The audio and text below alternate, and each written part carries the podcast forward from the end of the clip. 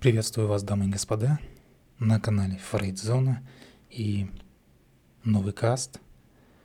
В рамках раздела ответа по Фрейду ждет вас.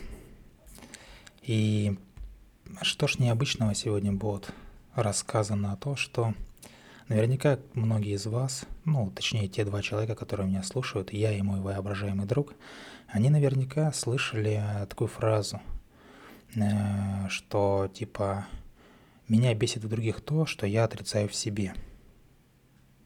Многие наверняка действительно слышали это выражение, ну или в любом другом ее проявлении. В свой адрес слышали, либо просто со стороны наблюдали. Это не имеет значения. Э, дело в том, что э, тот, кто до конца слушать не хочет, тому я сразу скажу, что чаще нет. Это не такая уж и правда – но бывает и действительно так. Основная задача, основная даже проблема, скажем так, э, данного утверждения в том, что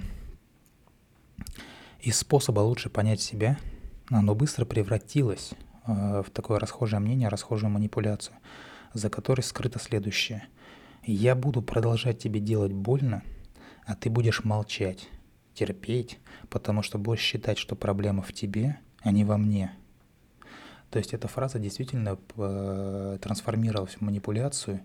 Это как э, прикрытие, некий щит э, для нападения, для выражения своих эмоций. И в контексте этой фразы можно всегда сказать, ты так реагируешь, потому что эм, ты отрицаешь в себе это свойство там или еще что-нибудь. И здесь первое и самое важное, если какое-то качество в другом человеке бесит, ну или вызывает любые другие гиперреакции, на самом деле неважно какие, нужно сперва посмотреть, а нарушает ли оно ваши личные границы. Например, э, да любой пример. Сами себе можете придумать э, от ну, любой пример, типа там э, ревнивой женщины, например, там или еще что-то. И у такой женщины, как правило, есть муж, а если нет, то будет – ну и мужа это злит, вот эта гиперревность. А, потому что скандалы там день через день, э, какие-то тайные проверки телефонов и прочее, прочее. Здесь, естественно, нарушение границ, налицо нарушение границ, при котором злость – это более чем нормальная реакция. И если же личные границы не нарушены, а человек с, э, ну вот, с любым качеством там нужно подчеркнуть, все же бесит, можно поискать, скажем так, ответы ответы на вопросы в других местах. А, например, да, опять же, любой пример, там сами можете себе в голове выдумать. Если ребенок, например, в детстве наблюдает скандалы родителей на почве все той же ревности, и другого мира вокруг нее не существует. И этот ребенок обычно ну, дает себе какое-то слово или нестяжательство какое-то берет на себя, что она такой не будет никогда, да, и начинает подавлять э, вот, это, вот эту черту, ну, в данном случае ревность, эта черта может быть любой другой, например, там э, услужливость, э, например, злоба, например, плаксивость, все что угодно. И человек пытается подавлять вот это чувство на корню. И Потом в возрастном состоянии такому ребенку действительно попадаются разные люди э, в его жизненном пути, в том числе и с теми реакциями, с теми эмоциями, которые человек э, в себе подавлял с самого рождения. Ну и естественно, да, опять же тут будет реакция. Реакция, потому что человек подавлял, а тут тебе в красках рассказывать то, что ты от себя отщипывал – ну, смотрите, ребенок положил уйму сил, колоссальное количество, на то, чтобы в себе это подавить.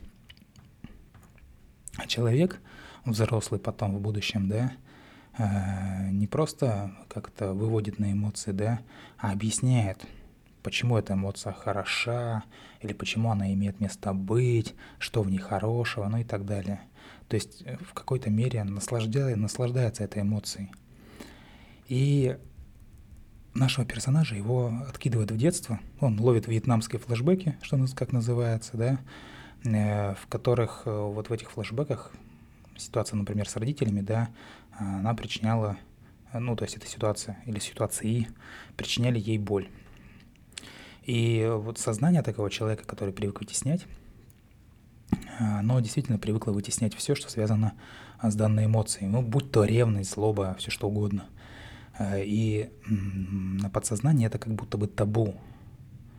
Но как вытеснить человека, который рядом, с эмоцией, которые ты хочешь вытеснить? Ну и понятное дело, что для подсознания это как встретить волка там посреди города. То есть шок и какая-то, возможно, неадекватная реакция. Э, поэтому, ну или любую другую ситуацию здесь можно взять с любым детским бэкграундом, как говорится. То есть э, тут могла случиться травма. Там э, родители развелись. Частое явление, действительно, что когда ребенок маленький, там э, родители разводятся. И маленький человек думает, что типа я не смогла спасти родителей от развода. И, естественно, если она встретит потом впоследствии таких людей, таких друзей, э, которые будут там тоже с такой же проблемой развода ей попадаться на пути, она будет пытаться спасать этих, ну, осознанно, неосознанно пытаться спасать таких э, людей. То есть объяснять, убеждать, гасить ее ревность или э, все что угодно, там, любые другие мысли или эмоции, любыми способами.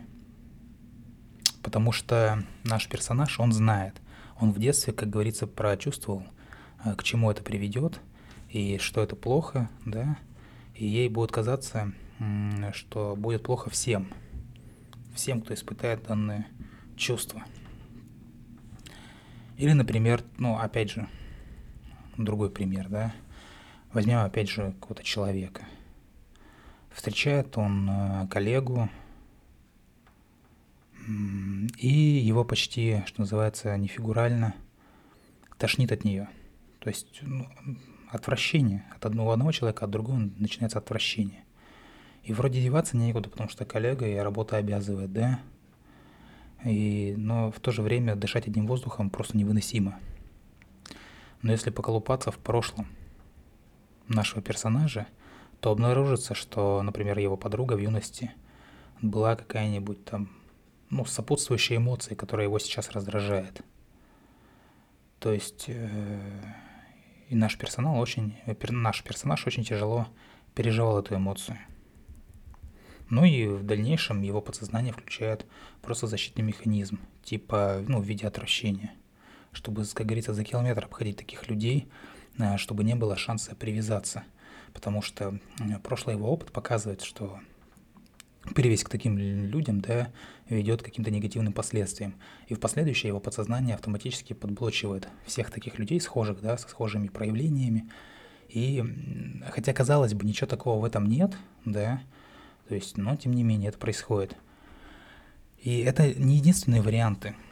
Вопрос обычно в том, насколько сильна эта реакция на чужое качество, насколько оно вообще мешает жить. И если прям вообще мешает, да, то есть если вам человек мешает жить, в том числе своими эмоциями, своими проблемами и прочее, прочее, но отделайтесь от этого человека, да и все. То есть если там реакция действительно супер острая, Э, то за этим чаще всего кроется что-то еще.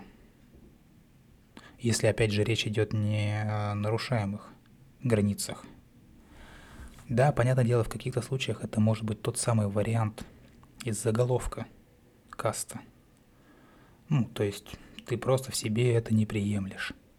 И наверняка каждому попадались люди, которые срываются на других за те же обиды, там, за ревность, за злость, за все что угодно – и сами при этом дома устраивают те же сцены ревности, обиды и злости, напрочь отрицая, да, последнее, сваливая вину на пару, ну, другого человека.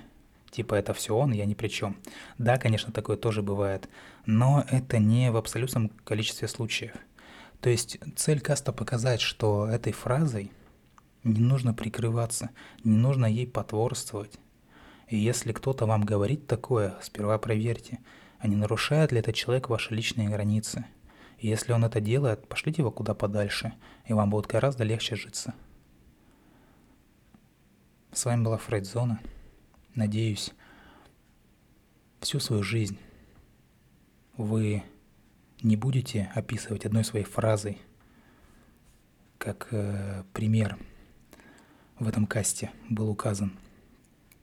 И у вас будет очень разностороннее мнение по поводу всего.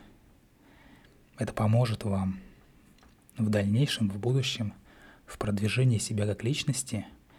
И теперь вы знаете, что делать с теми людьми, которые постоянно используют в своей речи данное выражение. Желаю вам всего доброго. До скорых встреч.